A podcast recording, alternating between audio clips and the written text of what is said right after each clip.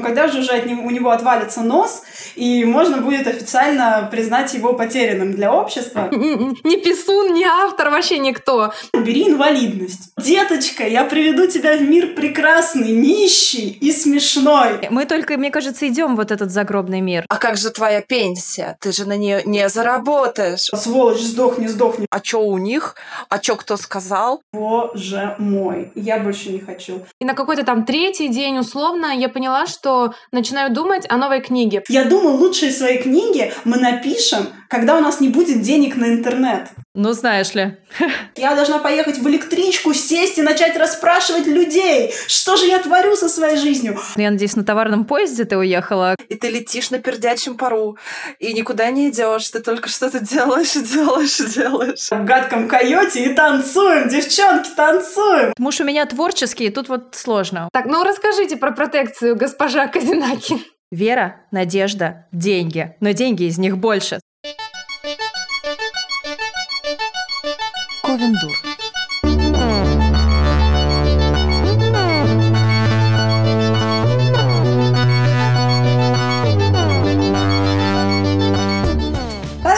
Привет! Привет! Всем привет, Привет! Ковендур! Привет! Привет! Это Ковендур. С вами Марина Казинаки, Оля Птицева, Женя Спащенко, Саша Степанова и наш огромный факап. Буквально пару часов назад мы записали подкаст на другую тему, не про то, что мы будем рассказывать сейчас, но у кое-кого из нас э, он не сохранился, кстати, в комментариях. Вы можете написать, как вы думаете, у кого? Э, Кто-то не смог записать э, свою дорожку. И поэтому мы продолжаем уже такие, э, уже пообщавшиеся, уже нам весело, мы уже не стесняемся, готовы говорить э, на любые темы. Любыми словами. Любыми словами. Да, и, в общем-то, почему случился наш факап? Потому что у кого-то нет микрофона. Ни у почему у кого. кого-то нет микрофона? Ни у кого нет микрофона, хорошо. И почему? Потому что у нас Почему, нет почему? денег на микрофоны. Денег! А Итак, почему у нас нет сегодня нас- денег? То есть сегодня мы будем просить у сегодня- вас деньги. Морально к этому приготовьтесь. Если вам нечего нам дать, то, в принципе, дальше уже можно не слушать. Номера карточек будут под И подкастом. наша сегодняшняя тема э, True жизнь писателя. Все- и все Все замолчали. да. Хорошо, буду говорить я. Отлично. Вот к чему это было. Да, Казинаки может. В общем, сегодня мы вам расскажем грустный рассказ про э, дорогие микрофоны и всяческие приятности, которые проходят мимо тру писателя, потому что словесность, она, друзья мои, не про блага, оно про путь, про дорогу высокая и прекрасная. И недостижимое. Да. Ну что, кто готов начать? Давайте я. Тем более вот это Давай. слово, вот это странное слово, в котором я делаю ударение неправильно, я постараюсь запомнить. Начать. Но так и тянет сказать начать. Простите. Э, Я просто как человек, который когда-то имел нормальную работу, наверное, расскажу, который зарабатывал нормально денег, э, в принципе, у которого была какая-никакая карьера, э, я окончила университет по специальности маркетинг, СМИ, реклама и пиар, и уже с четвертого курса работала маркетологом, причем довольно неплохо. Как правило, мне попадались хорошие компании, но проблема была такой, что я очень часто меняла работу. Мне было отвратительно работать, я не хотела работать маркетологом, пиарщиком, и поэтому я вот прям постоянно меняла работу. В какой-то момент я даже перестала уже в резюме указывать все компании, в которых переработала, потому что это было стрёмно. У меня на тот момент, слава богу, была отговорка, я часто переезжала. И когда у меня спрашивали, почему у вас 8 компаний написано, я говорила, а я переезжала. Сначала жила в месяца. потом в Одессе, да-да-да. Вот, но Правда, так было. И часто я ходила на собеседование, чтобы устроиться на работу, и э, после этого говорила, нет, я, наверное, вам не подхожу. А мне отвечали, да нет же, Евгения, вы нам подходите. Я такая, нет, нет, нет, ребята, я вам точно не подхожу, я очень плохой специалист. Вы просто меня еще не знаете. Да, да, и эта ситуация повторялась и повторялась до тех пор, пока я не переехала в Киев. Э, Здесь я пошла работать прям в хорошую такую компанию, там был хороший славный коллектив, и в какой-то момент я поняла, что проблема во мне, проблема в работе. Я не хочу работать. На самом деле просто... Работать не э, обязательно. Да, да, я эмоционально выгорела как маркетолог, как пиарщик, плюс у меня действительно не было времени писать, э, и я поняла, что хочу уйти с работы ради писательства. Э, вот, к этому я морально готовилась, мне кажется, полгода, меня очень поддержал муж, и, и вот в итоге я ушла, и теперь совсем, почти, совсем немножечко не зарабатываю денег. Спасибо, вот, Женя. Похлопаем Женю, да, похлопаем Женю. Это мой каминг-аут. До сих пор некоторые мои родственники страдают, льют слезы, говорят, ну ты же училась, ты же работала, ты же зарабатывала деньги.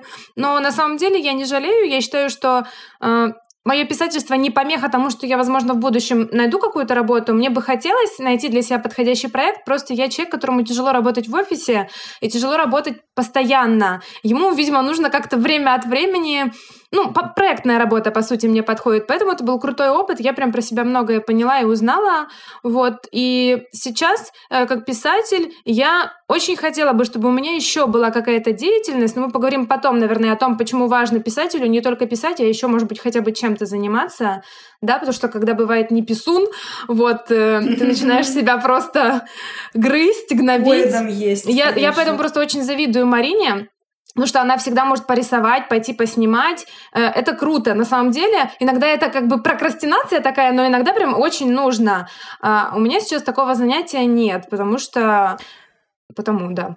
Давайте тогда все расскажем э, коротко о том, как мы пришли к писательству, потому что я замечала, что всем из вас в комментариях э, или э, при встрече люди задают вопросы, как вы начали писать, mm-hmm. как вы к этому пришли, почему вы стали писателем. Э, поэтому прям пару слов, может быть, действительно, на кого учились, как рассказала Женя, какой был опыт работы до этого и как же так вот становятся писателями. Привет, Саныч, давай. Привет, меня зовут Саша, Привет. я ничего Привет. не зарабатываю. А, когда-то я зарабатывала, у меня тоже была постоянная работа, 10 лет. А, у меня очень короткое резюме, на самом деле, потому что я реально 10 лет проработала на одном месте.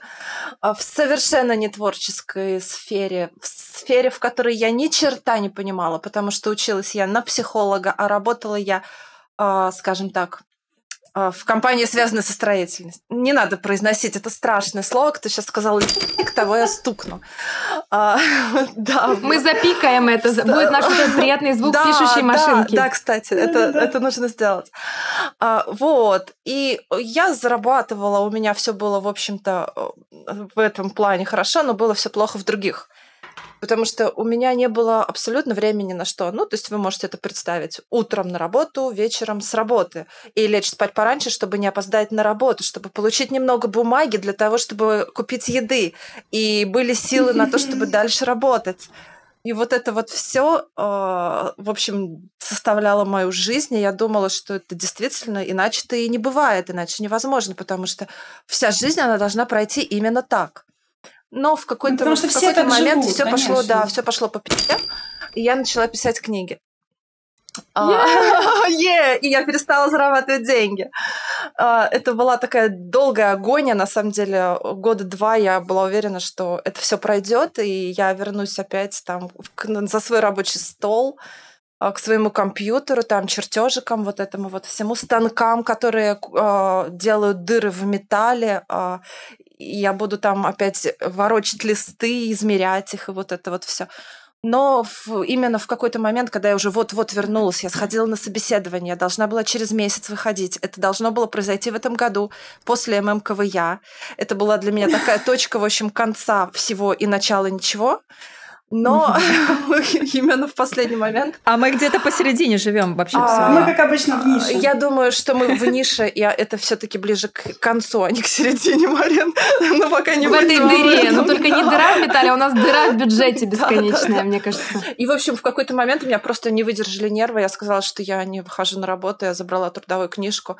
И сейчас я нищеброд я, ну, реально, в общем, зарабатываю редактуркой. А, зарабатываю редактуркой. Это бешено нерегулярные заработки.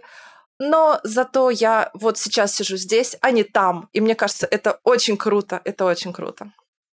Спасибо, Саша. Молодец, Сашка, вот это да, поддержала, так поддержала. Кстати, Мне сразу стало казаться, что все хорошо. Такая ремарочка. Я прям очень, даже не завидую, я смотрю, взираю с благоговением на тех людей, которые работают и умудряются писать. Я знаю Правда. нескольких таких. Я непонятно, как они это делают. То есть у них рабочий день стандартный, они потом еще приходят и фигачат. Я вот не понимаю, как, потому что я после шести ни песок, ни жилец, ни писун, ни автор, вообще никто. Я могу только лежать лежать, смотреть сериальчики пойти погулять. Ну и тоже тратить выходные на писательство. Если у тебя есть семья и хоть что-нибудь вообще помимо, то нужно от чего-то отказываться. Если Не у тебя знаю, есть хоть что-нибудь. Там кот, например, не кот, знаю. да, ему тоже нужно внимание. Тараканы, их же тоже надо кормить. Деньги. Вот, я поэтому бесконечно удивляюсь, и когда вот я работала, и мне не удавалось писать, а, это меня грызло. Я испытывала по этому поводу чувство вины, но я думала, вот, другие люди, они же могут, им удается, эти пресловутые люди там из Инстаграма, которые все делают классно, они у них всегда все хорошо, настроение хорошее. Да, да. Но потом я узнала, что нас такими людьми тоже считают. И подумала, ах, вот оно что! Вот где дракон зарыт. Есть такой человек, у которого все совмещает работу и писательство. А, ну послушайте, э, все-таки нужно признать, что для большинства э, писательство это как какая-то стыдная болезнь. Э, все нормальные взрослые, которые рядом с тобой ходят, смотрят на тебя осуждающие, они все думают, ну когда же уже от него, у него отвалится нос, и можно будет официально признать его потерянным для общества. Вот, потому что, ну, я-то юрист, друзья мои. Я закончила, причем с очень хорошим дипломом, очень хороший вуз. А, один из самых крупнейших юридических. А, никогда и нигде мне не было так скучно, как там. А, единственное, что скрашивало мою э, грустную бытность э, в качестве юриста, то, что у меня всегда была хорошая компания, и, как вы знаете, никто так не умеет клево пить, как юристы. А будущие юристы, они как бы учатся клево пить. И в конце концов получалось, что всем, чем мы там особенно занимались, мы ходили по всяким питейным заведениям, вот, и так как вуз был достаточно пафосный, то всегда находился человек, который, ой, да папа оплатит, говорил этот человек, и протягивал кредитку. И никаких проблем у нас, да, не возникало. Для девочки из Тульской области это, ну, прям, ну, совсем песня. Как я Удобненько, не очень. Да, я иногда так вспоминаю свою лихую э, бытность, что-то вроде того, что, о, мы стоим там э, на столе в каком-нибудь э, ну, не знаю, гадком койоте и танцуем, девчонки, танцуем. В общем, было весело. А после того, как я закончила вуз, э, Стало я не работ... очень. Стало, перестало быть весело. Я работала в избирательной системе. А если кто-то скажет, да, что кто-то адвокат дьявола, так это я, друзья мои, да. В тот момент, когда мои, прия... мои все мои знакомые, все люди, которыми я сейчас дружу, уважаю, люблю и всячески ратую, сидели в автозаках, я-то как раз занималась непосредственно, да, да, да работой по продвижению в массы э, строя правильного. Вот. Вообще вот эту всю речь надо запикивать. Сашкина выражение «куда все пошло» — это фигня по сравнению с тем, что я сейчас говорю. Я вот. уже боюсь, что ко мне едут ребята в форме Да, к тебе уже едут. Ну то, что они ко мне, они ко мне давно, да. Мне там периодически передают мне приветы друзья через маму. Так вот. В общем, смысл в том, что когда это все прекрасно, э, замечательно со мной происходило, и я чувствовала, что, ну, во-первых, у меня очень растет нижняя часть тела, потому что я сижу за столом и ем самые дешманские вкусные пирожки на свете, потому что в цитадели ада самая дешевая и клевая столовая на свете. А, и, в общем, потом со мной случилась очень важная вещь, я сломал ногу. Э, и на полгода выпала из жизни вообще. И если тогда мне казалось, что это худшее, что могло со мной произойти, то теперь-то я знаю, что это самое лучшее, что могло вообще со мной случиться, потому что на полгода меня не стало в жизни, и отвалилось все. Отвалились все люди, работа. На работе мне сказали, слушай, нога, нога, нога отвалилась первая. Она была причиной всего. Зерно.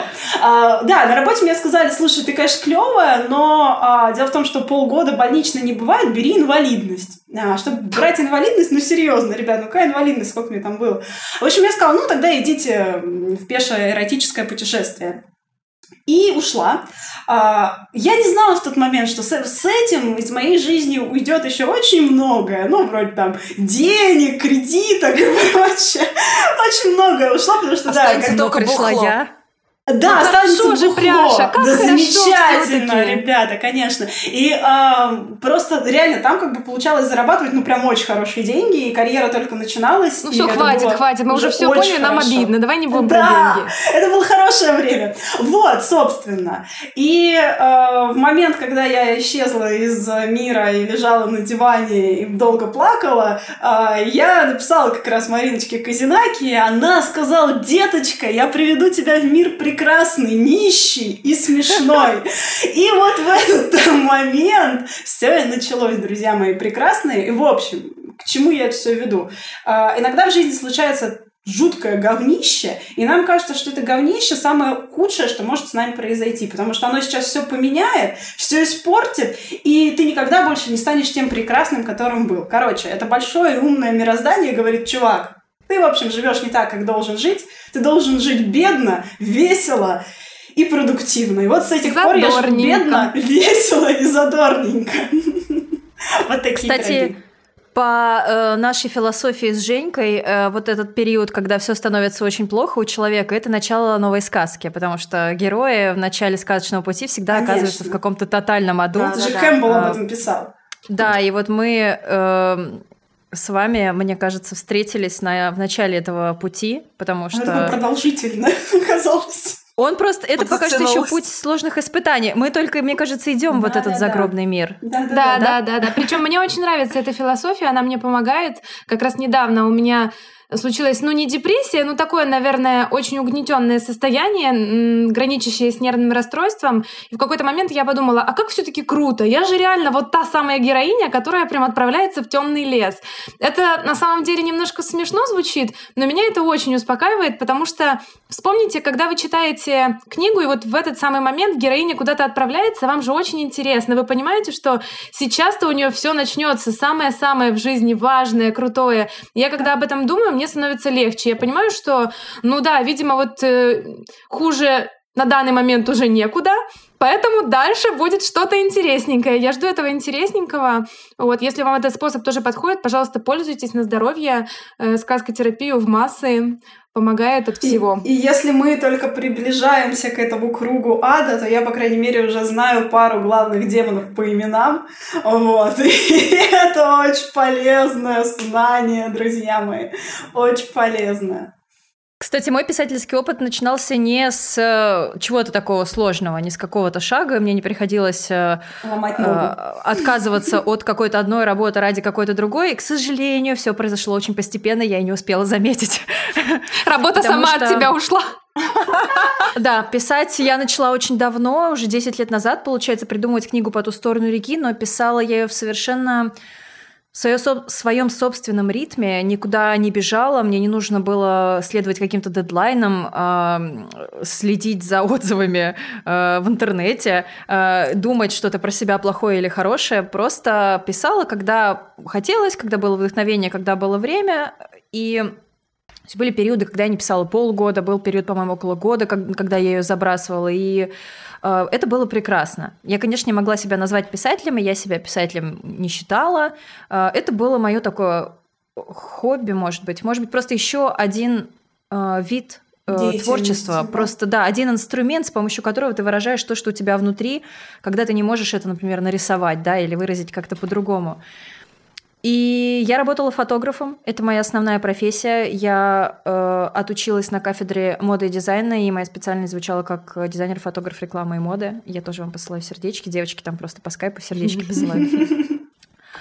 А, И я сначала пыталась работать э, в fashion-индустрии, потом стала свадебным фотографом. В принципе, все было хорошо. На самом деле, свадебная фотография действительно в сезон приносит э, хорошие деньги, если ты а, себя нормально рекламируешь, у тебя много клиентов. Я, конечно же, страдала от того, что я не настолько э, фотограф популярный, как кто-нибудь еще и кто-нибудь еще. И у меня тоже были свои э, поводы для грусти.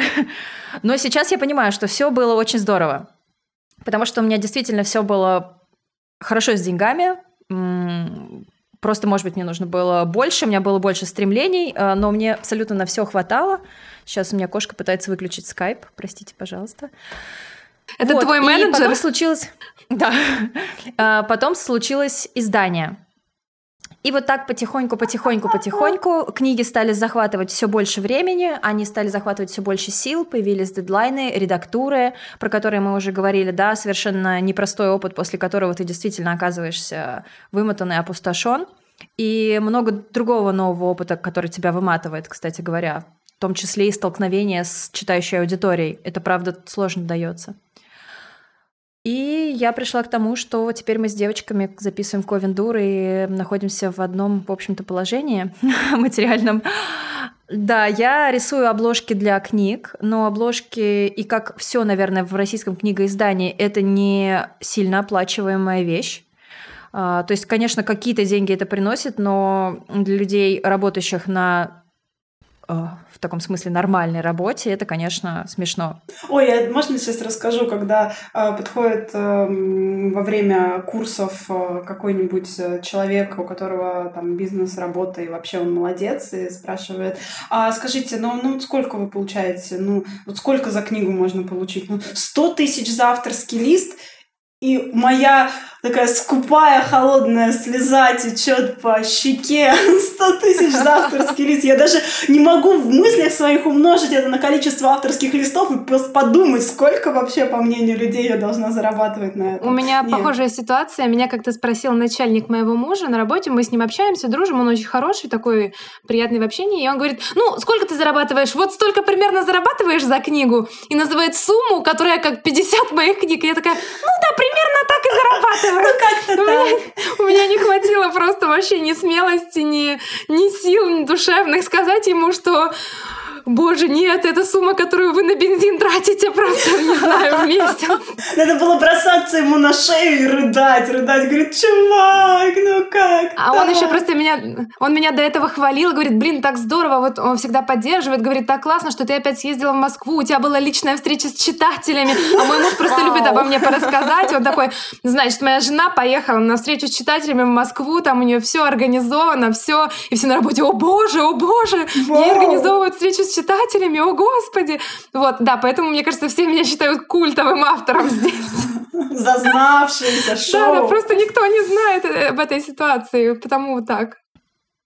А, поэтому, в принципе, типичная вещь для тру писателя вот э, нашего круга. Я на самом деле не знаю, как дело обстоит у писателей не большой круга. литературы. Слушайте, насколько я понимаю, Или популярно-жанровой. А вот не знаю. А вот да, вот у нас э, вот так, что действительно приходится постоянно задумываться о том, э, где взять денежку на квартиру, когда приходит э, срок ее оплачивать. К психологу и за вот что вот это все такое. К психологу, да. На самом деле вот в этом месяце я буду ходить к психологу за счет э, Патреона.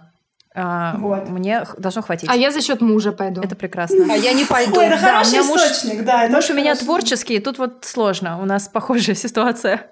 Кстати, кажется, я хотела... Да, да. Говори, говори. Хотела говори, сказать, вот Марина сказала, что э, ей не пришлось как-то разом от всего отказываться. Я просто тоже писала давным-давно, но до какого-то времени себя не мыслила писателем, и мне не мешало то, что я это делаю время от времени как хобби.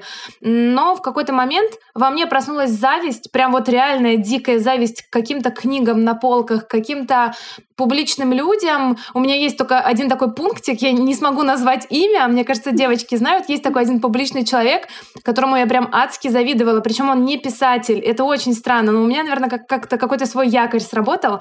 Девочки э, делают странные лица, я им потом расскажу. Но это не важно на самом деле. Это исполнитель, музыкант. Я вот когда ходила на концерты, меня прям захлестывала зависть от того, что э, человек делает что-то очень крутое, к нему приходят люди, я тоже могу и не делаю, но мне очень у меня очень хорошие эмоции сейчас возникают, э, когда я вспоминаю о том периоде, потому что мне удалось это в какую-то э, такую сферу повернуть, господи, продуктивную, забыла слово. То есть эта зависть, она меня не съела, я там не захлебнулась в ней и не продолжила ходить на работу и уничижительно отзываться обо всех писателях, обо всех каких-то да, да, да, творческих людях. Да, я просто нашла в себе силы и сказала, что да, я завидую. Я завидую, ну, более того, в тот момент я задумалась, окей, я завидую, нужно отправить какую-то книгу на какой-то конкурс, но у меня нет нет книги, у меня куча рассказов, куча каких-то недоделок, мне нечего отправлять, нужно сесть и написать книгу. Вот и все, с этого нужно на Чать. Чать. Начать. Молодец. Вот, вот. Казинаки хвалит. Э, Да, и поэтому, когда я уже начала, написала книгу, и встал вопрос о том, куда ее деть, а потом встал вопрос о том, куда ее деть э, не на бесплатном, а на платном ресурсе, все как раз и потекло, закрутилось, и я поняла, что хочу дальше писать, а времени с работы не хватает. Только тогда задумалась. Поэтому хочется сказать всем людям, которые испытывают зависть, они часто не могут себе в этом признаться. Э, У них есть какие-то планы э, на творчество, но они не могут э, даже вот как-то вклиниться хоть немного в это из этого чувства зависти, из-за чувства страха, это нормально. Ну, просто нужно взять себя в руки и попробовать. В этом нет ничего страшного, мне кажется, нет ничего такого постыдного. Зависть испытывают все люди, и она очень мотивирует нас. А, Вообще зависть же может быть отличным источником э, вдохновения. То есть ты посмотрел э, что-то крутое у кого-то, подумал, блин, этот человек очень крут. И тут два варианта. Либо сволочь, сдохни, сдохни, чтоб ты, не знаю, там, ног сломал. Сейчас я тебе накатаю отзыв. А, да, я сейчас тебе накатаю Всё. отзыв, чтобы ты два дня плакал. Скажу про и, твою книжку. а, да, издатель тебя никогда больше вообще в руки не взял твою рукопись. Кстати, э, забавная история. Вот в тему зависти, вот такого вот хейтинга нездорового. А, Есть такая группа нашей, ну, это совокупности серий, да, вот онлайн-бук, который там онлайн-бестселлер, бест, ведьмин сад, вот это все. Вот. И один раз э, туда написала какая-то девочка огромное письмо а, про то, что вот мы себя, вот мы, вот Ковен Дур, ну тогда она нас так не назвала, конечно, а, ведем себя совершенно неподобающим образом, там всячески унижаем своих коллег, своих читателей, такие высокомерные, а мы с Казинаки вообще сучки невозможные, потому что а, мы считаем себя культовыми писателями и заставляем всех покупать свои книги, цитата. Вот. И я не знаю, наверное, человек думал, что э, это сообщение прочитает кто-то очень большой и важный, ну, не знаю, там, главный редактор, э, директор какой-нибудь АСТ, что сидит он там и читает, а, значит, сообщения ВКонтактике. А, но так как никто этим, кроме нас, не занимается, и группы никто Вот кроме нас этих не самых, ведет, да, Казинаки и Дур. Птицева. да, что мне пришлось сказать «Здравствуйте». Пишет вам, собственно, тот самый автор, который задел ваше чувство Культовый. прекрасно. Да, культовый автор. Время там 3 часа дня будни, культовый автор сидит, отвечает читателю ВКонтактике. Вот как бы мой потолок, если вы думаете что-то про мою культовость. Ну вот, это как бы неправильная штука, она направляет на какое-то абсолютно токсичное поведение, вот это вот зависть, какое-то раздражение немотивированное. А с другой стороны, можно сказать, кто-то очень крут. Я изучу, как он это делает, я научусь у него чему-то классному и сам сделаю свое, опираясь на вот этот его наработанный опыт. Потому что когда люди работают в какой-то одной сфере, даже друг с другом не сотрудничая, все равно они нарабатывают один какой-то пласт. Как это делается, какие-то механизмы. О чем-то, вот, допустим, мы с девчонками тоже пишем там у себя там в инстаграмчике, в бложиках о каких-то наработанных своих механизмах. Э, Просто их можно вычислить, прочитав несколько там книг э, человека. И это все помогает э, самому расти, потому что инфополе, оно же не вакуумное, оно же живет. И поэтому зависть это хорошо. Но Да, это, Саныч? видишь, очень сложно с завистью, потому что нужно себе в ней признаться. А так как Да. Марина уже об этом писала, это очень табуированная эмоция у нас в обществе. Признаться в зависти, это же смерти подобно. Нет, нет, я не завидую. Люди говорят обычно, ну, ну, у меня белая зависть. Я не то чтобы завидую, просто Да, вот как да, бы... да, да. Я, Я радуюсь за тебя. такую странную эмоцию. Ты такой, ну, зависть. Нет, нет, нет, это не зависть. Да. Саш, давай. А, я тут как раз вспомнила под это все, что на самом деле я стала писать книги-то. Но не то, что на зависть, это было, наверное, немного другое. Но вот эта первая рукопись, которую я отправила на конкурс «Новая детская книга», она появилась именно так, когда я прочла одну книгу, которую я не буду сейчас называть, и подумала, да ну фигня какая-то, я тоже так, короче, могу. И я написала эту пятую бездну, отправила ее и вошла в шорт-лист. Ну, в общем, так это работает. Оказалось, что ты правда так можешь. Тут мы Да. похлопаем. Ура! А могла бы, понимаешь, а могла бы написать плохой отзыв на ту книгу, разместить его на всех платформах, снять видео, какая-то ужасная книга, Отправить потом продолжать редактору. читать другие части, да, отправить автору во всех соцсетях. И. И вот, в принципе, времени было бы столько, сколько на книгу Мы потрачено. сейчас не иронизируем, это прям реальная ситуацию мы рассказываем. То есть, посмотрите, это одни и те же эмоции, ресурс, который можно потратить по-разному. Возможно, Да, тогда я стала бы круто. критиком. И мы бы тебя ненавидели сейчас сидели. Да, Слушай, да, Степанова это вообще невыносимо. Змеюка. Ну вот этим диванным критикам ты имеешь в виду, который Да. просто пишет всем отрицательные Не Вы отзывы. видели не. Степанову, литературная а? Может быть, это роб- любая дорога может открыться, кто его знает. Так, ну у меня есть Ну, тема. знаешь ли. О том, как мы пришли в писательство, есть такое мнение, что в русскую литературу можно прийти только по протекции. И часто пишут почему-то Марине Казинаки. Здравствуйте, я вот тоже написала книгу, посмотрите, это на самом деле забавно, потому что... А я сама такая э, думаю, кому бы, Кому бы кому бы написать, что я написала книгу. Сейчас мы вам расскажем правду про Марину Казинаки вообще, как это все происходит, потому что, ну, это забавное мнение, видимо, потому что мы через Марину познакомились, э, и ну и как-то вот так все завязалось. Вот, но никакой протекции, к сожалению, или к счастью, Не она предоставить не, не может. Да, возможно, где-то существует, там, не знаю, в каких-то издательствах, но мы не знаем людей, которые могли бы вот ее нам предоставить. А поэтому Марина там сейчас показывает котиков в По кадре. очереди Марина, всех. Он милый. раз- Марина, в принципе, Он может только как как такая колдунья помочь. Она там может э, Проклясть. заговаривать на, на удачу, на деньги, на, на любовь, на творчество какие-то вещи. Но Так, тихо. Мне уже тут на этой неделе несколько человек предложили сделать рекламу э, в Инстаграме э, раскладов Таро, так что не надо меня рекламировать с неправильной стороны. Я уже отбиваться от них скоро начну. так, ну расскажите про протекцию, госпожа Казинаки. Мне нечего рассказать про протекцию. Тишина. Я бы, если бы я знала человека, с помощью которого я могла бы куда-то попасть в какую-то редакцию, интересующую меня, я бы, наверное, попробовала. Но я никак помочь не могу.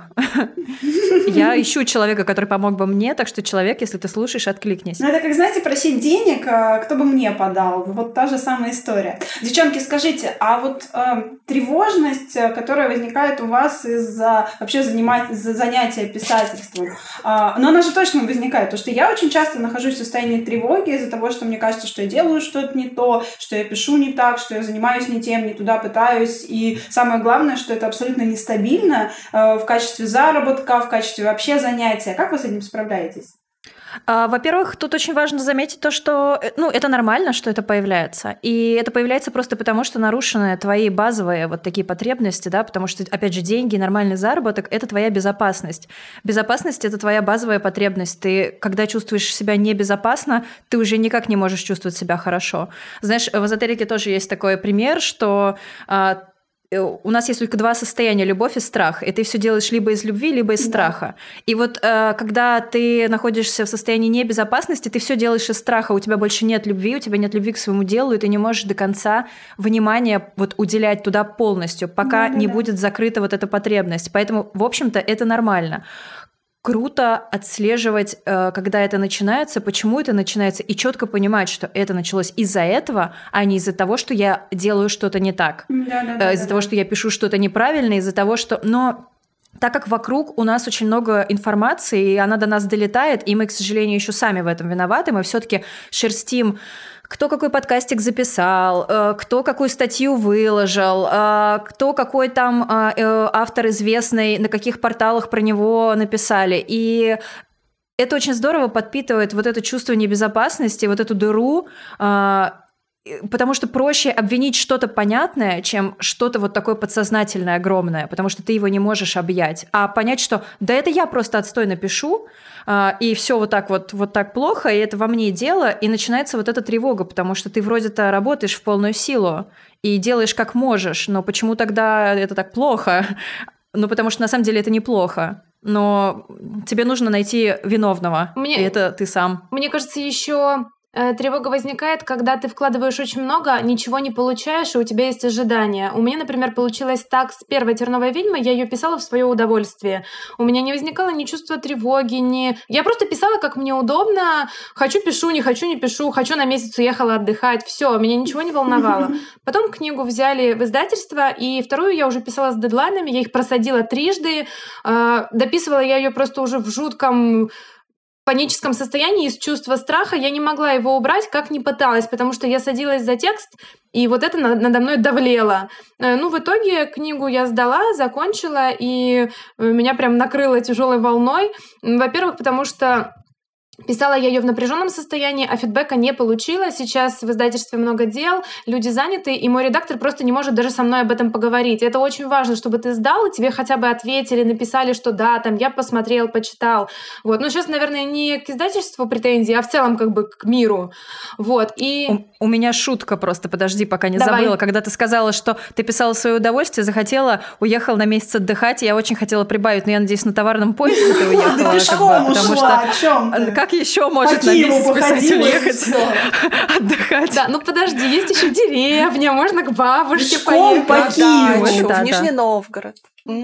Да, да. Ну, Причем, да, да. девчонки, что самое интересное, а, вот эта вот тревожность, о которой мы говорим, она же, э, вот тревожность, допустим, финансовая, а даже если у тебя есть источник дохода, кроме твоего, да, там, занятия, твой, твой собственный источник дохода, источник дохода того, кто рядом с тобой, в твоей семье, все равно ты чувствуешь себя нестабильно. То есть, когда ты э, думаешь о том, что, боже мой, я сколько я в этом месяце заработал, сколько я заработал, и неважно, сколько у вас там, допустим, на семейном каком-то счету лежит, мысль о том, что ты в этом месяце заработал мало или вообще ничего не заработал, она делает очень больно. Ты начинаешь чувствовать себя вообще каким-то ничтожеством, и потом думаешь, так, ну подождите, ну я же творческий человек, я должна поехать в электричку, сесть и начать расспрашивать людей, что же я творю со своей жизнью. А потом ты понимаешь, что это нормально, потому что мы все в социуме, на всех, на нас идет вот это вот давление, что каждый должен каждый месяц что-то приносить, не меньше вот такого количества. Вот как я, так, да. Я тоже хотела об этом сказать. Прям неважно, есть ли у тебя в семье деньги или нет, для тебя важно, сколько ты конкретно приносишь. У меня тоже да, по да, этому да. поводу просто какой-то жуткий страх. И даже если мне будут говорить э, там мой муж, что слушай, ну у нас вот есть деньги, м-м, это не, не снимает поможет никоим образом да. мне не эту тревожность. Да, то есть мне прям очень страшно. А я немного добавлю тут еще не столько про тревожность, сколько вот про социальное давление, да. А, кому-нибудь из вас не задавали вопрос, а как же твоя пенсия? Ты же на нее не заработаешь. О, у нас же у всех трудовые книжки ужасно. лежат дома. Вот у всех, у всех, у всех. И вот это вот а, давление, да, ожидание и какое-то вот, не сказать, чтобы оно прям било по мозгам, но оно существует. И ты нет-нет да задумываешься об этом, что как бы ты такой какой-то немного неприкаянный, и вообще непонятно, что будет дальше, да? 的。Что с тобой происходит? Причем самое интересное, что если твоя трудовая книжка где-то лежит и тебе что-то капает на пенсию, ты точно такой же неприкаянный, Абсолютно и ты точно. не знаешь, что в нашей стране с тобой будет дальше. Да, и так интересно так. эта система работает. Вот по сути у тебя выходит книга, ты знаешь, что тираж маленький, знаешь, что денег придет мало, но у тебя почему-то вот есть какие-то дурацкие ожидания, и Надежды. когда все плохо, это по тебе бьет. Почему так происходит? Почему человек ну, предпочитает надеяться? Зачем? То есть ты же знаешь, и все равно, все равно это как-то вот бумерангом возвращается, и такой, наверное, а это у меня текст плохой, я фиговый а вдруг писатель. в этот да, раз да. бомбанет, вдруг сейчас вот это случится, может, сейчас прорыв, может быть, он вот, может быть, я до него дошел. Спойлер, нет, нет, еще раз нет. М-м. Смотрите, просто когда ты занимаешься какой-то деятельностью, ты вкладываешь энергию, и просто по закону ты должен получить столько энергии обратно. Она может вернуться в виде денег, в виде еще чего-то. Дело в том, что э, есть люди, которые всю жизнь работают да, на низкооплачиваемой работе. И значит, они получают какими-то выгодными эмоциями. А чувствовать себя вот бедненьким, вот таким вот постоянно жаловаться, им это эмоционально выгодно. Так вот их эмоциональный интеллект устроен. Он вот такой вот не сильно развитый. Они добирают. И я вот верю, что они добирают вот эту нехватку денег вот этим вот. А, видимо, э, вот если говорить конкретно про нас с вами, нас это не устраивает, но мы понимаем, что в данный момент мы не можем из этой ситуации выйти, и это тревожность добавляет, потому что ты не хочешь с этим мириться, и ну вот, э, мне кажется, я достаточно это осознаю и понимаю, что мне нужно как можно скорее прекратить ситуацию, в которой я много отдаю, а в ответ мне ничего не приходит. Да, но так как есть обязательства, уже есть договор, да, есть там ответственность перед читателями какая-то, да, например, там, закончить серию вот у меня. Я не могу взять и на шестой книжке сказать, ой, до свидос, вы мне все надоели, мне никто не платит, пойду опять фотографом работать. Потому что ну, я, конечно, сама делаю этот выбор. Мне, наверное, выгоднее оказаться в глазах э, тех же самых читателей э, каким-то вот таким добропорядочным автором и не бросить их, э, закончить эту книгу и отдать им не через 10 лет. Понятно, что ее закончу все равно. Это книга, которой я живу, но просто не через 10 э, лет, а вот через год, например. Вот. Но тревожности, конечно, это только добавляет и увеличивает. всегда увеличивает тревожность. Это как бы да, такая да. Взаимо... взаимосвязанная штука. Если ты несешь за что-то ответственность, это всегда очень тревожно и тяжело. Да, и и тот, кто готов на себя брать ответственность, он всегда и виноват. Конечно. Он всегда, всегда. и на себя чувство вины. Поэтому, как бы, если у тебя что-то идет не так, то виновата ты со своими текстами. Да. Потому что ты я, же на, я... на это пошел. Я поэтому раз в два-три месяца начинаю как-то лихорадочно искать какой-то проект для себя, какую-то подработку. Потом меня муж успокаивает, он говорит, смотри, ну это же вообще какие-то деньги дурацкие, не стоит туда идти, ты же будешь вкалывать целый день, а получишь копейки? Нет. Я думаю, ну да, он прав, да. Надо, значит, что-нибудь другое поискать. Потом я успокаиваюсь, и потом снова. Это какой-то заколдованный круг. Вот. Ну да, это тоже из чувства страха. Мне кажется, нельзя искать дело, даже денежное, из чувства страха, ничего хорошего не получится. То есть ты можешь как-то спокойненько сесть, подумать, что тебе было бы интересно, найти какой-то проект и им заниматься. Потому что я в целом не против заниматься еще чем-то, кроме писательства. Ведь бывает же, что нет вдохновения, не пишется. Предлагаю, кстати, об этом поговорить. А, Саша хотела высказаться, а, она да, нам дает я знаки. хотела высказаться как раз на эту тему, что а, когда у меня нет денег, да, я беру какие-то проекты по редактуре, и все это время, пока я занимаюсь проектом по редактуре, не занимаюсь своим текстом, я чувствую бешеную вину просто за то, что я не занимаюсь своим текстом, а, делаю что-то вот такое, но как только я начинаю заниматься своим текстом, я чувствую бешеную вину за то, что я ни хера не зарабатываю. Потом я опять беру проект да, по редактуре, и я, и я ни хера продолжаю не зарабатывать, понимаете? Из этого нет выхода, его нет. А, вот про вдохновение. Тут хорошо можно как раз перевести эту тему, а, потому что люди, когда попадают в такую ситуацию и думают, что они делают что-то не то, такое же, кстати, происходит и с художниками, а, а, с коммерческими художниками, иллюстраторами, фотографами, возможно, тоже. А, они начинают а, копать а, такие условно, в кавычках, правильные варианты, как же это нужно делать, как это нужно делать правильно. И вот... А, меня очень эм, вдохновила фраза, которую я узнала от Нила Геймана. Конечно, он сказал это не мне лично, к сожалению, ага. а на э, шоу. Э, его спросили, э, как, как это быть писателем, как справляться с блоком писательским, да, вот этим ступором. И он сказал, что ты должен заскучать.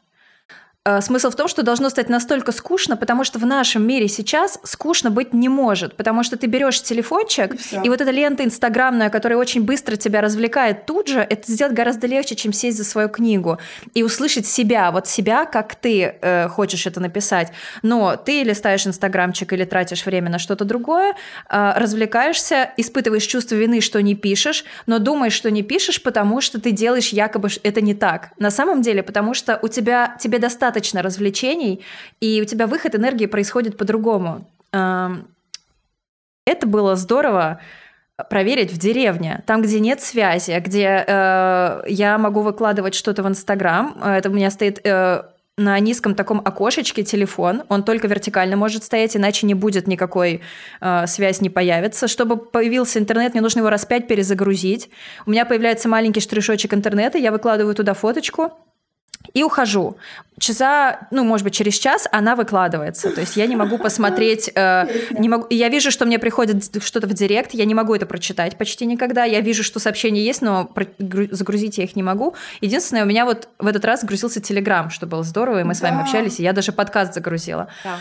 А, поэтому у меня отпадает это развлечение. Было очень холодно, поэтому и уже быстро садилось солнце. Я могла гулять только вот в световой день и быстро замерзала, потому что действительно уже были морозы, вот эти вот морозы на природе, это вот этот пронизывающий ветер, и ты правда быстро мерзнешь, если, не знаю, спортом там не занимаешься, не бегаешь, а футбол не, не гоняешь. Ну, я так бегала немножечко. Просто холодно, потому что было. Вот, и все, делать больше нечего. Да, у меня были с собой иллюстрации, там порисовать какие-то всякие штучки, но в целом я всегда упиралась в то, что мне просто нечем заняться, я брала комп, и несмотря на все свое сопротивление, я просто начинала писать, потому что что же еще делать, и быстро входила в этот поток, когда ты себя так развлекаешь гораздо круче, чем это делает интернет, э, э, не знаю, что-то еще. В основном интернет, мне кажется, главный враг, да? Да, я вам Всего сейчас расскажу страшную историю. Я периодически, когда понимаю, что мне нужно писать, я не могу отвлечься от вот этого вот тупого перелистывания ленты, я, в общем, ухожу в авиарежим, э, перед этим захожу на сайт провайдера и отключаю себе интернет на два часа. Вот, там родительский режим такой возможен. И за эти два часа я просто что-то успеваю написать. И, блин, это, ну, это реально это неправильно. То есть голова настолько замусорена всякой этой хренью, что все, что ты можешь, это уже механически взять и отключить да. себе возможность посмотреть да. ленту. Не знаю, там, вырубить права в роутер, э, не знаю, уйти туда, где не оплачен интернет. Ну, в общем, я думаю, лучшие свои книги мы напишем, когда у нас не будет денег на интернет. Вот тогда мы напишем гениальную прозу. То есть нам надо еще ниже упасть. Мы просто письма будем друг другу пересылать, и это будет отличный эпистолярный роман на четверых э, дев. А я потом его Межгородской. Я, я все это Сейчас да. вот в связи со всем этим я вспомнила наш вот с Женей как раз experience, э, когда мы отказались на неделю от соцсетей. Это было адово, потому что у нас был интернет, нам никто ничего не отключал. У нас нам нужно было просто силой воли держаться. Вот. И, в общем, ну, это было достаточно тяжело, но это было настолько чувство, вот действительно, когда ты слышишь себя.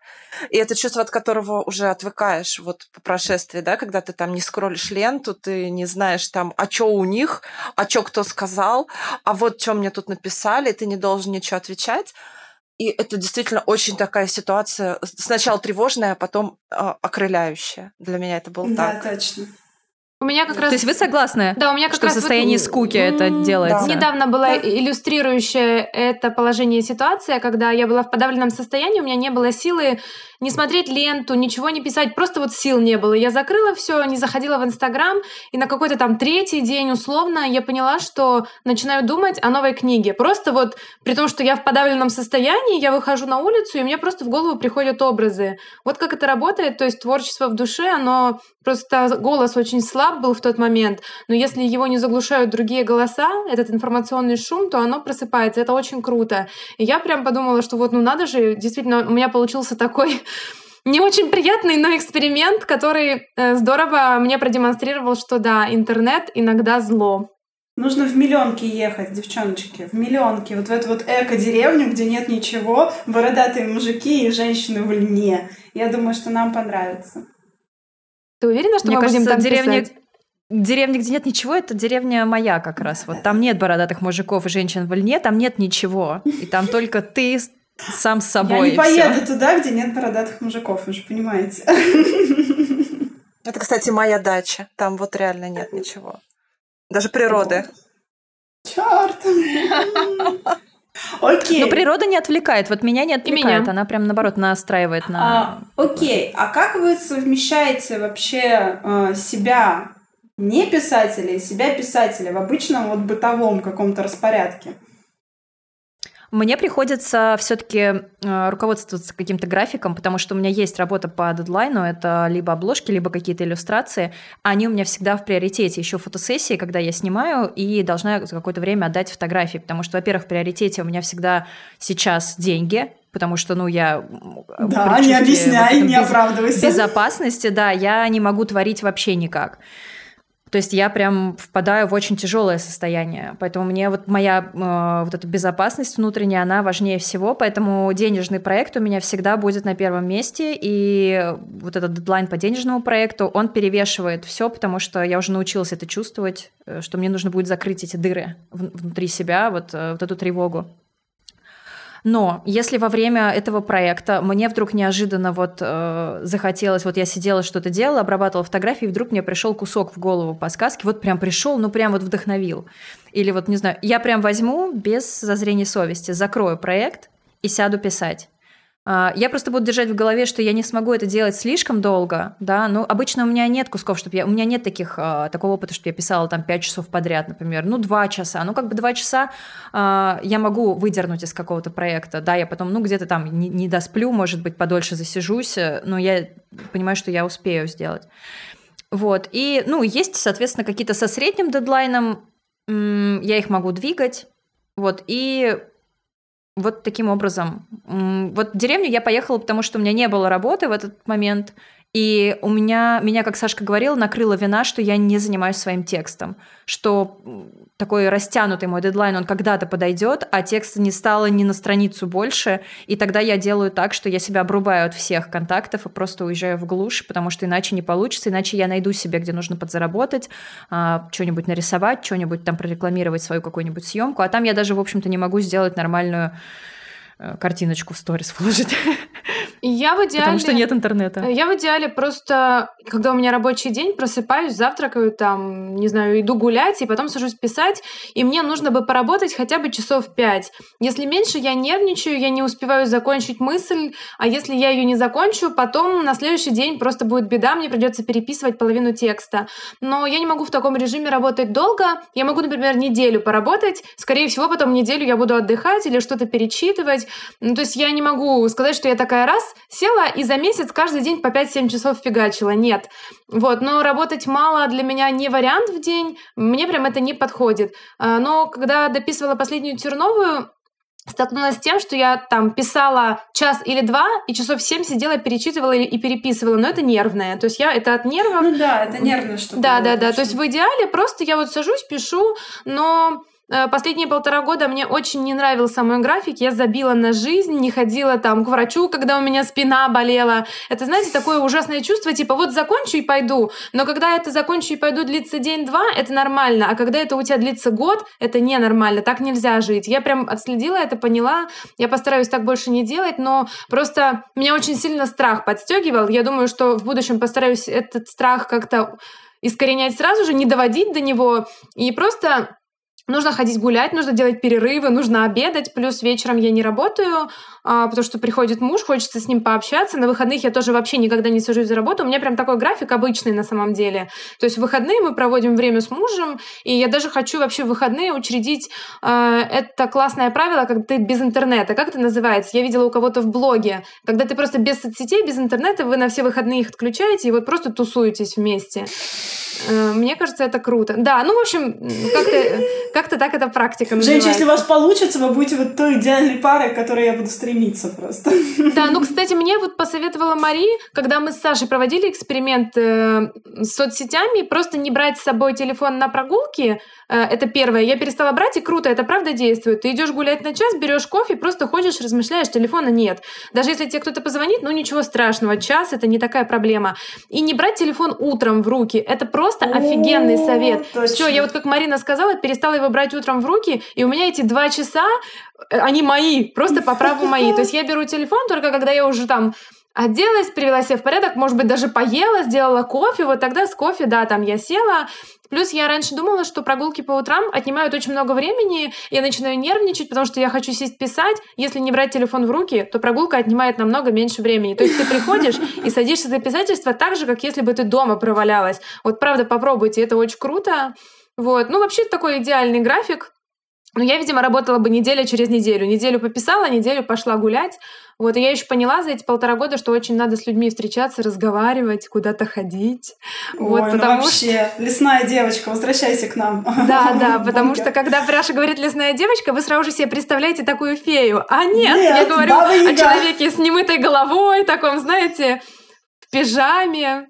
Вот, поэтому как-то так. У вас, где вы рассказываете, как? А, Жень, да, а. я прям сейчас, когда ты сказала «закончу и пойду, закончу и пойду», я поняла, что это прям вот моя ситуация. Я закончу и пойду, причем я никогда ничего не заканчиваю и никогда никуда не иду. Потому что как только заканчивается что-то одно, начинается что-то другое, и ты летишь на пердячем пару, и никуда не идешь, ты только что-то делаешь, делаешь, делаешь. И это просто бесконечно. Вот я сейчас закончила какие-то свои проекты, да, но я никуда не иду, и я даже не, не могу начать ничего нового, потому что я просто вот я в вакууме в каком-то оказалась, не знаю. Это прям очень страшно для меня ситуация. Но сейчас я себе прям даю тайм-аут на это все. Я, я тебя очень хорошо понимаю. Знаешь, мне кажется, тут надо принять волевое решение. Ты писатель или ты еще хочешь жить? Если ты просто писатель, закроешься дома и обрастешь грибами, окей, это твой выбор. Но мне вот как человеку жизнь тоже интересна. Мне нравится покупать себе вот-вот. Мне нравится покупать себе какие-то вещички, нравится ходить в кино, нравится ходить гулять, куда-то тусоваться там с мужем в кафе. Я хочу жить. А, и, ну, если я хочу, то прям нужно как-то это разделять. Вот просто ставить себе шлагбаум, говорить, так, все, детка, на сегодня мы закончили, отдыхай. Потому что когда я сижу вечером напротив мужа, он мне что-то рассказывает, а у меня такие глаза, немножко безумные, он говорит, ты меня вообще слышишь? Я такая, да, да, мастер сказок Чароид. Да, да, да. Слушайте, у меня такое во время полыни было, да, я когда уже последние штуки дописывала, я же дописывала их сутками и с курами, и со всеми, вот, и, и вообще ничего не было, для меня не существовало, я просто вот он там уходил э, Кир в, в 10, и в 10 возвращался, и все, все эти 12 часов меня не существовало, я там что-то, кажется, ела, а кажется и нет. И когда он возвращался, голова у меня была квадратная, и глаза такие по 5 копеек. И со мной было вообще невозможно разговаривать, то есть, ну, это прям, ну, совсем кошмар, это какой-то был вакуум жуткий и какое-то такое расширенное в неправильную сторону сознание. Но если писать, допустим, книгу, одну книгу там раз в пять лет, то, наверное, в эти пять лет можно выделить себе год, когда с тобой ничего больше не происходит, и ты сидишь, пишешь книгу, и ты весь в ней, и вот ты прям там. Но если ты так вот пишешь одну книгу, и сразу после этого ты берешься за другую книгу, это просто приведет к тому, что ты сойдешь с ума все очень хорошо в меру. А, так как у меня вся моя работа связана с компьютером и с нахождением в борде, то мне очень сложно в какой-то момент переключиться между одной работы и другой, да, с моими там бумажными штуками и со своей работой непосредственно с текстом. Поэтому я, короче, работаю за столом, который компьютерный, а пишу около другого стола, либо на диване, либо около подок... на подоконнике. Это вот мне помогает. Чтобы не ассоциировалось, да? Да, чтобы у меня не ассоциировалось. Mm-hmm. Иначе просто Классно, я, да. я уже не понимаю, что я делаю, что я сейчас пишу, в каком файле я сейчас работаю, в рабочем или непосредственно в своем текстовом. Э, и да, это где-то вот, ну, когда с 10 где-то до с 10 утра и до, наверное, ну, может быть, там до 6 до 7 вечера. Это вот такое рабочее время, но я работаю с перерывами. То есть я поработала час, потом пошла, потрепалась по телефону, сходила в магазин, что-то еще поделала, потом вернулась, продолжаю работать. И зачастую вот свои две эти работы я разделяю. То есть как бы э, между ними есть какой-то промежуток, э, который я провожу сама с собой, там что-то делаю, какие-то свои дела. Просто потому что мозгу тоже нужно перестраиваться. Если ты делаешь совершенно две разные штуки, а, нужно, чтобы, не знаю, там какие-то доли лобные по-разному начинали работать. Я не знаю, как там это все связано. У кого что есть просто там в голове. Ну, у меня там, господи, одна э, извилина, которая уши держит. О чем вы вообще? И, в общем, вот она у меня должна как-то резонировать по-разному. Ковендур. Ковендур, да, она должна у меня резонировать по-разному, и поэтому я вот такой себе делаю смену локации и перерывы между, потому что иначе можно вообще крыш поехать. А рано.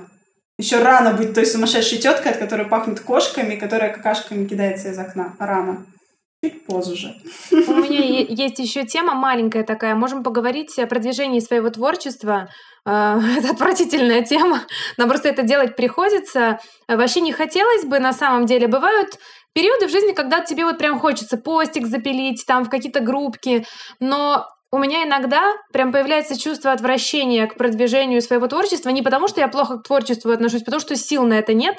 Я тогда просто забиваю и могу вот прям на 3-4 месяца выпасть из всех соцсетей, нет никаких упоминаний. Не знаю, как с этим быть, как бороться, ну потому что в условиях нашего книгоиздательства, если ты не будешь сам о себе говорить, там записывать подкасты, какие-то делать мероприятия, то никто о тебе не заговорит, ну так и есть. Потому что интернет — наше все, это сила, я пока не нашла идеального баланса. Вот я знаю, что у Мари есть волшебные помощники, они там что-то за нее в группах постят, выкладывают. Вот я пока еще не нашла себе таких маленьких гномов и эльфов. Но в целом прям у меня иногда отторжение. Я понимаю, что не могу ничего никуда постить, никаких цитат ничего не хочу, не хочу нигде ничего писать. Вот. И тут при этом важно бы как-то не выпасть со своими книгами из информационного пространства, потому что ну, это не полезно для их продаж. Ты знаешь, э, с э, вот помощниками тоже такая штука. Во-первых, э, есть чувство вины, что ты не можешь им что-то заплатить и что-то им за это дать, а, а поэтому я не могу от них требовать тех штук, которые эм, больше всего затрачивают энергии. То есть, например, одно дело посты в группу по ту сторону реки ВКонтакте, один, два, три в день, которые могут быть не информационными, а просто красивые картинки с цитатой, например. Конечно, я прошу их делать. Но если это касается рекламных постов, например, в другой группе, если нужно купить рекламу, я понимаю, что не хватает, да, какой-то рекламы, я могу сделать это только сама, ну, то есть только я сама понимаю, как мой продукт э, должен быть прорекламирован, чтобы потом не свалить на кого-то вину, что вот э, этот постик не посмотрели, по нему не перешли и так далее. И здесь точно такая же сложность. То есть это иллюзия. Ну да, с чем-то они помогают, но, в общем-то, посты с красивыми картинками и цитатами и мне самой делать не очень сложно. То есть это здорово, они очень сильно экономят мое время, и я не расстраиваюсь из-за того, что группа пустует, когда вот я уезжаю в деревню, например, она действительно наполнена, девочки там делают опросы, они там все комментируют, переписываются, это очень здорово. Но я сейчас понимаю, что бесконечно самой рекламировать свое произведение правда невозможно, теряются от этого силы, и уже какая-то злость на свое произведение, и уже проще как будто признать, что оно, наверное, и правда какое-то плохое и слабое, и раз его так не замечают, и со всеми моими усилиями не замечают, потому что силы, правда, уходят согласна, на, согласна. на то, что должен да. делать другой специалист, да, да, а, человек, вот который работает важно. в рекламе. А я сейчас совершу очередной каминг-аут. Меня последний, наверное, год адово триггерит цитаты из моих книг с картиночками. Я больше не могу этого делать. Я не могу выбирать из своего текста цитатку, искать на сраном Пинтересте к ней картиночку и делать постик. Вот честное слово, у меня просто, у меня нервный тик, у меня потеют ладошки, я не могу больше этого делать. И более того, я для себя просто поняла, что это, в принципе, уже настолько везде и всюду. Не актуально, да, Ничего да. Не что люди абсолютно. просто перестали на это обращать внимание, всех уже тошнит от этой фигни. И ладно бы, если это такой красивый, качественный, индивидуальный, оригинальный контент, как у Марии по ПТСР,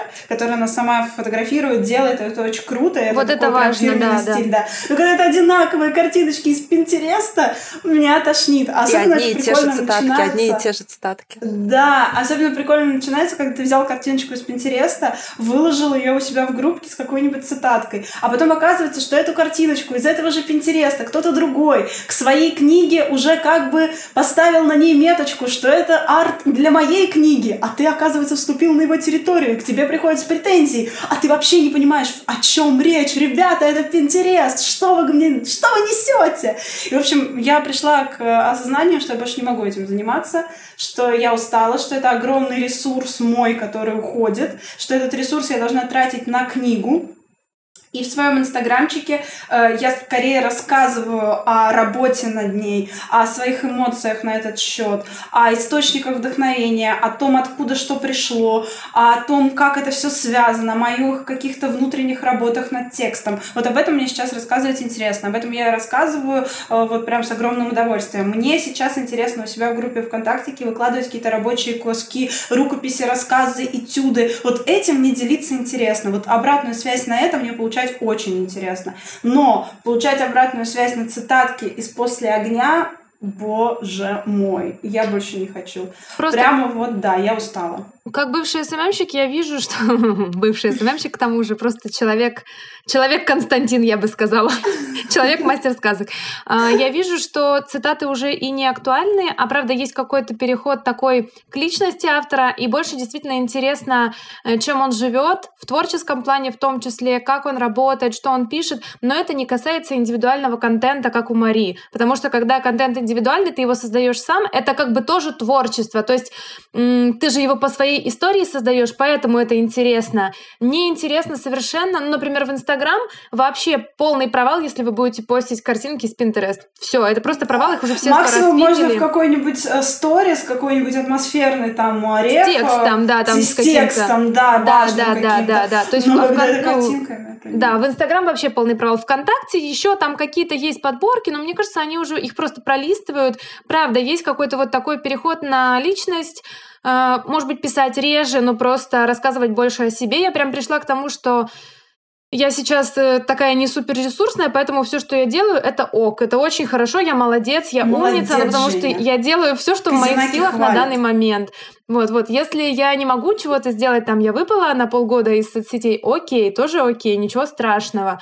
Ну, то есть пока могу, пока и делаю, да, круто будет потом реклама. Но есть ли смысл, есть ли смысл э, вообще вот в этом продвижении, даже если оно Сейчас уже не про картинки и цитатки, или все-таки это больше не про продвижение, а про, например, у пряши просто ты хочешь получать фидбэк какой-то, и ты это делаешь. А, да, я хочу а. получать а... фидбэк на свои рабочие рукописи и этюды. Но я знаю точно, что когда выходит книга, и вот все ее везде там постят, и ты делаешь репостики в сторис туда-сюда, и первые два месяца кажется, что ты на волне, чувак, ты прям воу!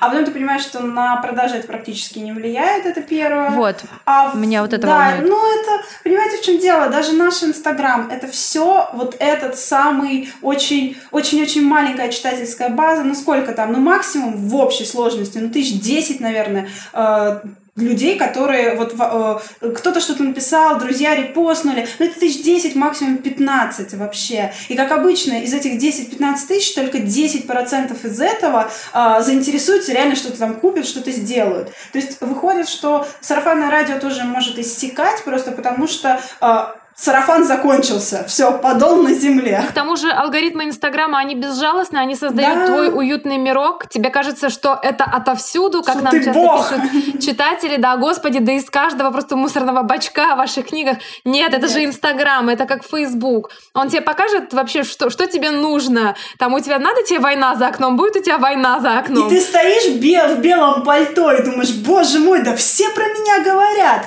нет, и еще раз нет. Все а вокруг говорят... черные зеркала просто вот, и ты смотришь да, в эти да, черные зеркала, это же сейчас страшно на самом деле. Да. Вот, но, Мари, по поводу того, что ты сказала, у меня такая ситуация. Если бы издательство сказало, слушай, мы берем всю работу по продвижению книги на себя, будем там что-то писать, заказывать рекламу, можешь не делать ничего, я бы ничего не делала, я была бы счастлива.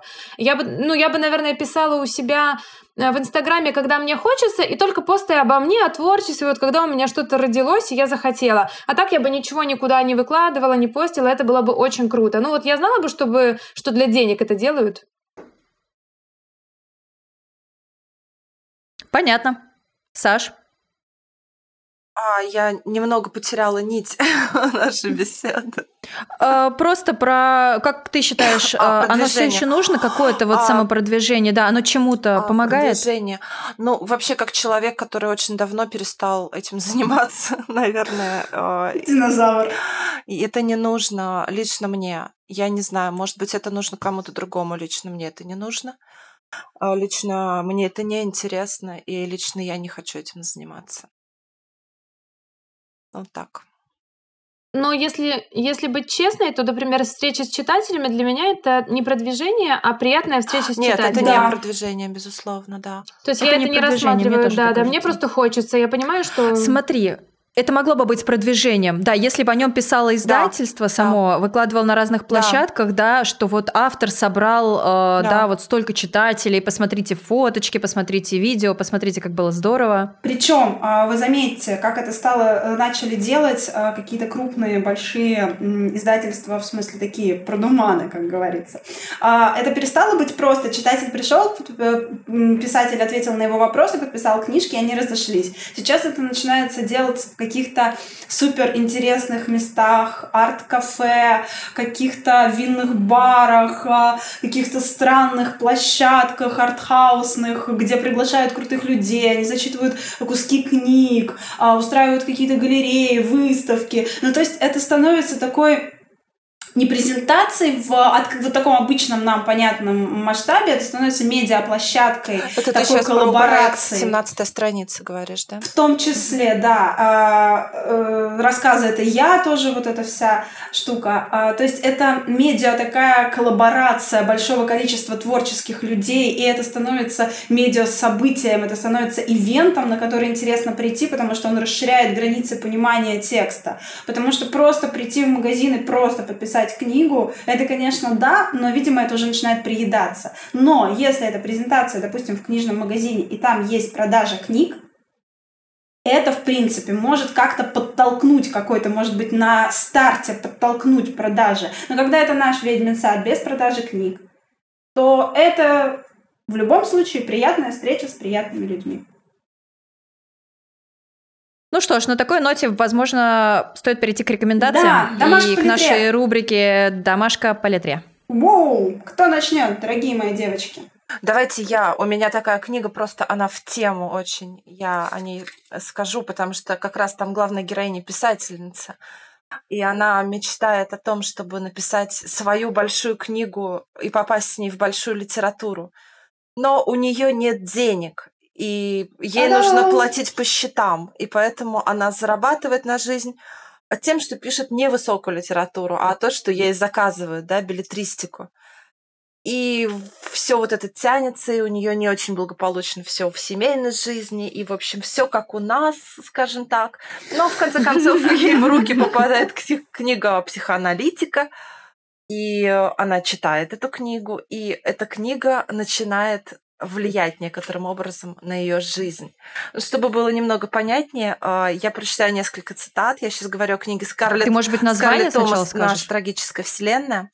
И несколько таких цитат, чтобы сложить представление о тексте. А, в издательской среде большинство разговоров наполнен, напоминает беседы больных Альцгеймером, потому что все слишком много думали и слишком много читали. А, и еще одна цитата такая, это моя личная, просто личная, я просто хочу очень ее прочитать. А наш брак как предмет мебели. Такой, знаете, слишком громоздкий, чтобы отнести на свалку. И сколоченный сзади, но так, чтобы видно не было, гвоздями для прочности. Поэтому это все, это все очень жизненно. И обязательно, если у вас будет время, возможность и желание, почитайте про нас немножко. Давайте тогда я, потому что это смешно. Я хотела тоже найти э, про писателя, э, где главный герой писатель. И вспомнила я немножко другой текст, который я могла бы порекомендовать. Книжка, которую я читала два раза один раз слушала в аудио.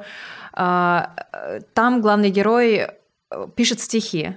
Это «Да здравствует фикус» Джорджа Оруэлла. И главный герой пишет стихи, он работает в книжном магазине, и страдает он из-за того, что у него нет денег. В общем-то, вся его жизнь э, посвящена тому, что он пытается э, каким-то образом заработать э, деньги, при этом не стать похожим на вот это вот чванливое общество, да, с, которое вот живет ради денег. У него такая совершенно смешная классная дилемма, и я прочитаю вам эпиграф к этой книге, потому что когда я прочитала эпиграф, я поняла, что я буду эту книгу читать и перечитывать много раз. Если я говорю языками человеческими и ангельскими, а денег не имею, то я медь звенящая или кимвал бренчащий. Если имею дар пророчества и знаю все тайны, и имею всякое познание и всю веру, так что могу и горы переставлять, а денег не имею, то я ничто. И если я раздам все имение мое и отдам тело мое на сожжение, а денег не имею, нет мне в том никакой пользы. Деньги терпеливы и милосердны. Деньги не завидуют, деньги не превозносятся, не гордятся, не бесчинствуют, не ищут своего, не мыслят зла, не радуются неправде, не сорадуются истине. Все покрывают, всему верят, на все надеются, все переносят. Эм, так, сейчас, секундочку. А теперь прибывают сии три – вера, надежда, деньги. Но деньги из них больше. Святой апостол Павел, первое послание Коринфянам, глава 13. Простите, но это прекрасно, это такая боль. вообще прекрасно, крутая книга, да. А, а я сегодня порекомендую, раз мы говорим о писателях, наверное, мне кажется, такую очень классическую книгу Хемингуэя «Праздник, который всегда с тобой». Я очень люблю эту книгу. Мне кажется, она как раз о том, как мы живем. Ярко, задорно, красиво, бедно. Когда он рассказывает о том, что покупал на последние деньги чашку кофе и сидел, писал э, в кофейне, потому что в его кабинете было очень холодно, дрова быстро заканчивались, не было чем топить. Но у него прям очень круто, с такой любовью к жизни. Там в том числе о его друзьях, о его жене, а, о том, как они покупали с ней дорогие картины, опять-таки на последние деньги, и развешивали их у себя на чердаке, чтобы как-то вот вообще скрасить свой быт, о том, как это было прекрасно. Э, ну, мне кажется, это прям вот у этой книги такой лозунг, что лучше жить недолго, но ярко и красиво. И бедно. Я не буду, да, рассказывать э, о сюжете, но почитайте, книга прям правда крутая. Мне кажется, она нетипичная для Хемингуэя, э, потому что кому-то, кому Хемингуэй скучноват, как раз эта книга, мне кажется, не должна показаться скучной, она замечательная. Вот. Да. А у меня будет две а, рекомендации. Первая — это нон-фикшн. А, для писателей, так как у нас подкаст в очередной раз получился «Писатели для писателей», вот я вам сейчас все расскажу. В общем, это а, Кристофер Воглер «Путешествие писателя». Это книга, которая перерабатывает а, тысячеликого героя в том числе, и вообще огромное количество книг по writing, и выдает вот такой вот очень структурированный, интересный и живой э, текст, с помощью которого можно понять, как вообще э, писать книги. То есть как э, сюжет, заниматься сюжетостроительством, как, э, где искать повороты, как должна быть написана книга, чтобы она композиционно была закончена, логична и прекрасна. И что самое интересное в этой книге, то что Кроме всего прочего, там есть примеры не только из мифологии, допустим, но и из современной литературы, из кинематографа популярного. То есть ты читаешь про какой-то сюжетный ход, и тебе сразу а, предлагают большое количество примеров, очень наглядно демонстрирующих, как это работает в реальной жизни. И что многие сюжетные ходы, которые, в общем-то, запланированы по тысячеликому герою, можно извернуть и подать так, что ты в жизни не поймешь, что это вот именно вот так логично и классически построено, но настолько интересно, живо и свеже, что э, ты понимаешь, что вот это вот э, классическую структуру текста художественного очень легко повернуть в постмодерн, и все равно это будет правильно. Мне кажется, это очень полезная книга, и кроме всего прочего, ее советовала прочитать каждому э, писателю Гузель Яхина. Вот. И вторая книга — это «Обладать» Баэта. А, она стала, он стал обладателем, обладать обладателем Букеровской премии, в том числе за нее, и обладать был включен в список 100 лучших романов. В общем, смысл в том, что там а, две линии. Первая — это история выдуманных а, поэтов викторианской эпохи Падуба и его, ну, его любимой женщины Ламот. А с другой стороны, это история двух литераторов, которые э, изучают жизнь Падуба и узнают, что, оказывается, кроме его обычной супруги, да, которую он любил, там писал ей письма, у него была вот эта вот тайная любовь, и она его вдохновляла на новые произведения, гениальные произведения. И, в общем, это настолько интересный, пикантный, такой немного викторианский, а с другой стороны очень современный роман про гениального поэта, его любимую женщину и про весь мир, который был против них. И они настолько долго скрывали свою страсть и столько открыли себе в этой тайной страсти, что это просто прекрасно. Вот. Спасибо. Спасибо большое, очень здорово. Да. А, ну что, друзья, спасибо большое, что послушали наш выпуск. А, мы хотим попросить вас обязательно на платформе Apple Podcast ставить нам э, лайки и писать нам комментарии. Пожалуйста, пишите свой фидбэк, он нам очень важен. Вы можете задавать нам вопросы, мы будем читать все комментарии там и э, на ваши вопросы тоже ответим и, может быть, даже в подкастах, правильно? Да, да, Я да, думаю, конечно. Что это будет тоже здорово. Мы также в будущем а... планируем приглашать кого-то в гости к нам в подкасты, и вы поэтому тоже можете рассказать о том, кого бы вы хотели, ну только так, в пределах возможного. Нила Геймана мы, наверное, не позовем пока. Мы еще есть ВКонтакте, наша группа ВКонтакте Ковендур. Возможно, кто-то из нас все-таки соберется и сделает группу на Фейсбуке. ВКонтакте, пожалуйста, делайте репосты, рассказывайте о нас. Э, нам это очень важно и очень полезно. И, пожалуйста, на платформе Apple Podcast не забывайте ставить сердечки и что там, пальчики вверх, пальчики я не знаю, как вверх. это выглядит. Э, и писать комментарии. Это очень важно, ребятки. Мы будем очень рады. Да, может быть, может быть, вам хочется какие-то конкретные рубрики, да, еще, или чтобы мы про что-то рассказали, мы все прочитаем. А домашку по литре мы постараемся не забыть и вынести в описании, чтобы вы могли посмотреть книги, которые мы рекомендуем, и сразу же пойти их купить, не скачивать, естественно, пиратские. М-м. Только если на Литрес. Ага, да. В общем, ребята, спасибо, вы клевые, мы клевые. Я очень надеюсь, что у нас у всех получится сохранить этот подкаст и выложить его, и все будет здорово. Эй! Наконец-то все, все будет здорово. Всем пока. Пока-пока. До встречи в следующем подкасте.